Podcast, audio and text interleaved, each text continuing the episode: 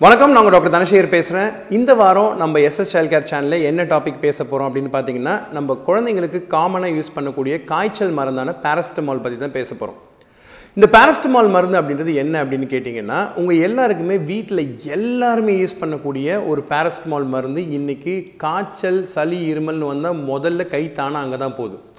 குழந்தைங்களை பொறுத்த வரைக்கும் குழந்தைங்களுக்கு காய்ச்சல் வந்தால் என்ன செய்யணும் எப்படி காய்ச்சலை கண்டுபிடிக்கிறது அப்படின்றதெல்லாம் இதுக்கு முன்னாடி நம்ம நிறைய வீடியோவில் பேசியிருக்கோம். ஆனாலும் ரத்தன சுருக்கமாக இன்றைக்கி சொல்லணும் அப்படின்னு கேட்டிங்கன்னா தெர்மாமீட்டர் யூஸ் பண்ணி செக் பண்ணுறது தான் சால சிறந்தது. முக்கியமான விஷயம் என்னென்னு கேட்டிங்கன்னா இந்த டெம்பரேச்சர் நீங்கள் பார்க்குற சமயத்தில் குழந்தைங்க அக்கிளில் நீங்கள் தெர்மாமீட்டர் வச்சு பார்த்தீங்கன்னா ஒரு டிகிரி சேர்த்து எழுதிக்குங்க. நெத்தியில் செக் பண்ணி பார்த்தீங்கன்னா அதாவது காண்டாக்ட்லெஸ் அல்லது இன்ஃப்ராரெட் தெர்மாமீட்டர் யூஸ் பண்ணிங்கன்னா எவ்வளோ டெம்பரேச்சரோ அதை அப்படியே எடுத்துங்க. ஒரு குழந்தையோட எடை வந்து தெரிஞ்சுக்கிறது மிக முக்கியம். ஏன் எடை தெரியணும் அப்படின்னு பார்த்தீங்கன்னா மருந்து கொடுக்கறதுக்கான டோஸ் நீங்கள் சரியாக கொடுக்குறீங்களா இல்லைன்னு முடிவு பண்ண போகிறதே குழந்தையோட எடை தான் வயசு கிடையாது. நான் மறுபடியும் தெளிவாக சொல்கிறேன் எடை தான் வயசு கிடையாது. ஸோ ஒரு குழந்தைக்கு எவ்வளோ எடை இருக்கோ அத்தனை மில்லிகிராம் கொடுக்கணும் பேரஸ்டமால் அப்படின்னு சின்ன கணக்கு இருக்குது இதில் பெரிய வித்தெல்லாம் ஒன்றுமே இல்லைங்க. ஒரு கிலோவுக்கு பதினஞ்சு மில்லிகிராம் அதாவது ஃபிஃப்டீன் மில்லிகிராம்ஸ் பர் கிலோகிராம் ஒரு உதாரணத்துக்கு பார்த்தீங்கன்னா ஒரு பத்து கிலோ குழந்தையா இருந்தால் நூற்றி ஐம்பது மில்லிகிராம் கொடுக்கணும். இந்த பேராசிட்டமால் எப்போ கொடுக்கலாம் எவ்வளவு கொடுக்கலான்றது ரொம்ப முக்கியமாக நீங்கள் தெரிஞ்சுக்க வேண்டிய விஷயம். பேராசிட்டமால் ஒரு நாளைக்கு நீங்கள் நாலு தடவை தான் கொடுக்கலாம். அதாவது உங்கள் கிளாக்கில் இருபத்தி நாலு மணி நேரம் கிளாக்கில் பார்த்தீங்கன்னா நாலு டோஸ் தான் நம்ம கொடுக்க முடியும். ஒரு டோஸ்க்கும் இன்னொரு டோஸ்க்கும் எவ்வளோ நேரம் இடைவெளி இருக்கணும்னு பார்த்தீங்கன்னா மினிமம் இடைவேளை நாலு மணி நேரம்.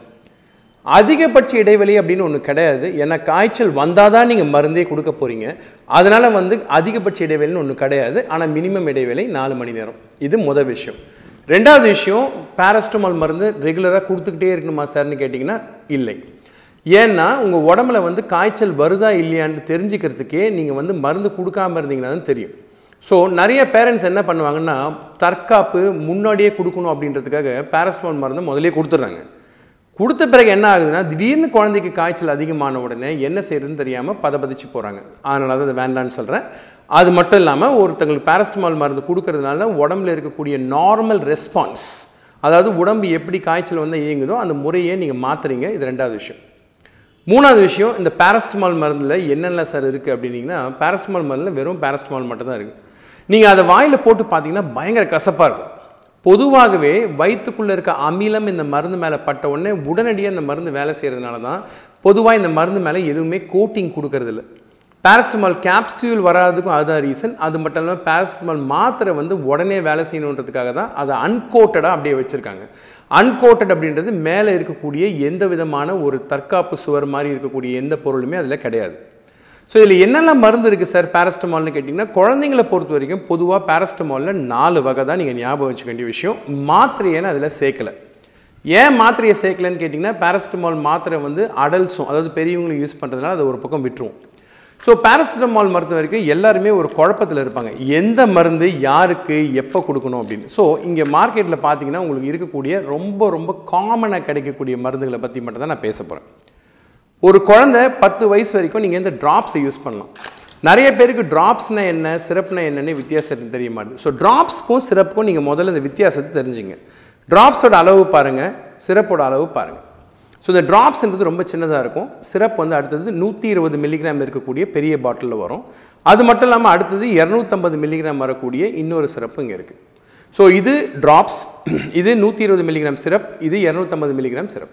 ஓகே சார் இப்போ இது யாருக்கு யூஸ் பண்ணும்? ஒரு சின்ன குழந்தை வராங்கன்னு வச்சுக்கோங்களேன். ஒரு மூணு கிலோ இருக்க குழந்தை வராங்க. அந்த குழந்தைக்கு பேரஸ்டமால் கொடுக்கணும் அப்படின்னா நீங்கள் முதல்ல எடுக்க வேண்டியது இந்த ட்ராப்ஸ் தான். ஏன்னா மூணு கிலோ குழந்தைக்கு வந்து நீங்கள் கொடுக்க வேண்டியது பதினஞ்சு மில்லிகிராம்னு பார்த்தீங்கன்னா நாற்பத்தஞ்சு மில்லிகிராம் கொடுக்கும்.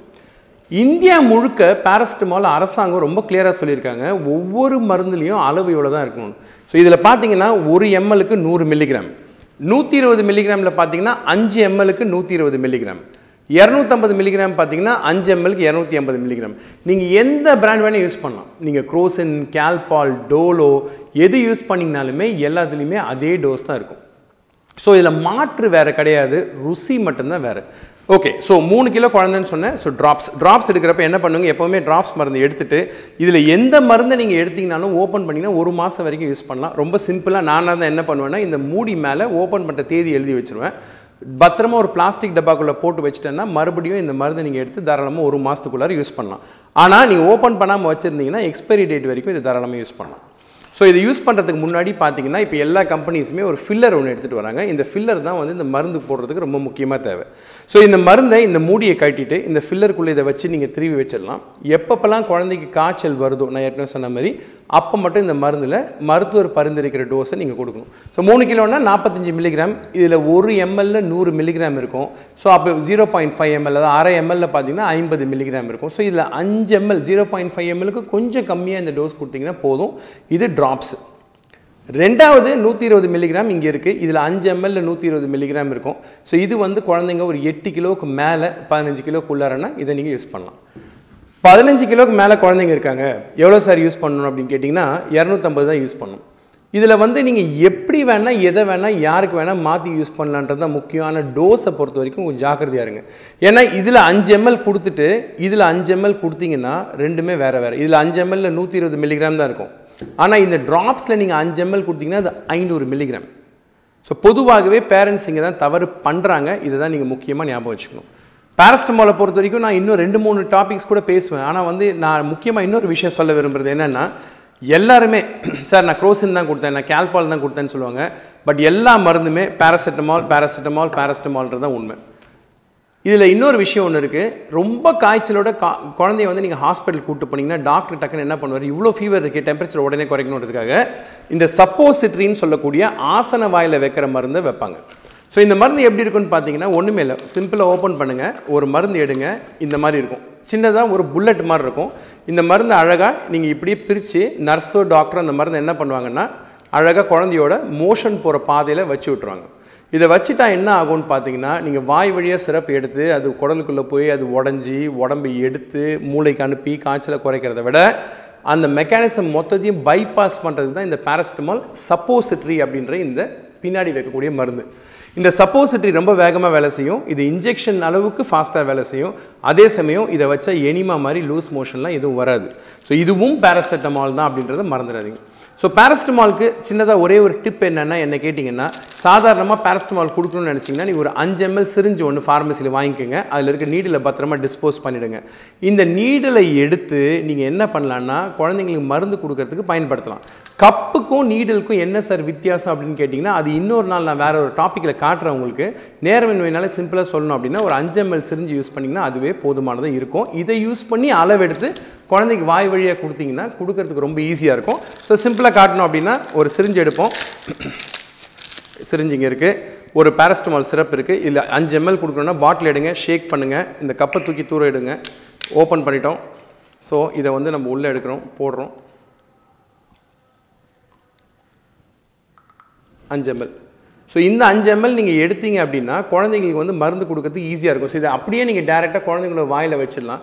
ஒன்றுமே பிரச்சனை இல்லை. இருக்கிறதுலே பெஸ்ட்டு சேஃப் மெத்தட் என்ன கேட்டிங்கன்னா இதுதான்.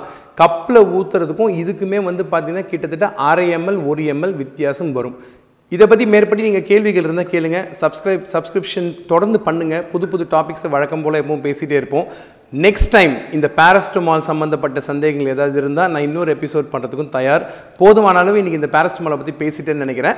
இன்னொரு நாள் இன்னொரு விஷயம் கட்டாயமாக பேசுவோம். அந்த விஷயமும் இதே மாதிரி அறிவு சார்ந்த அறிவியல் சார்ந்த உண்மைகளை சொல்லக்கூடிய ஒரு முக்கியமான விஷயமா இருக்குன்ற நம்பிக்கை எனக்கு நிறையா இருக்குது அதுவரை நன்றி கூறி விடைபெறுவது உங்கள் டாக்டர் தனசேகர்.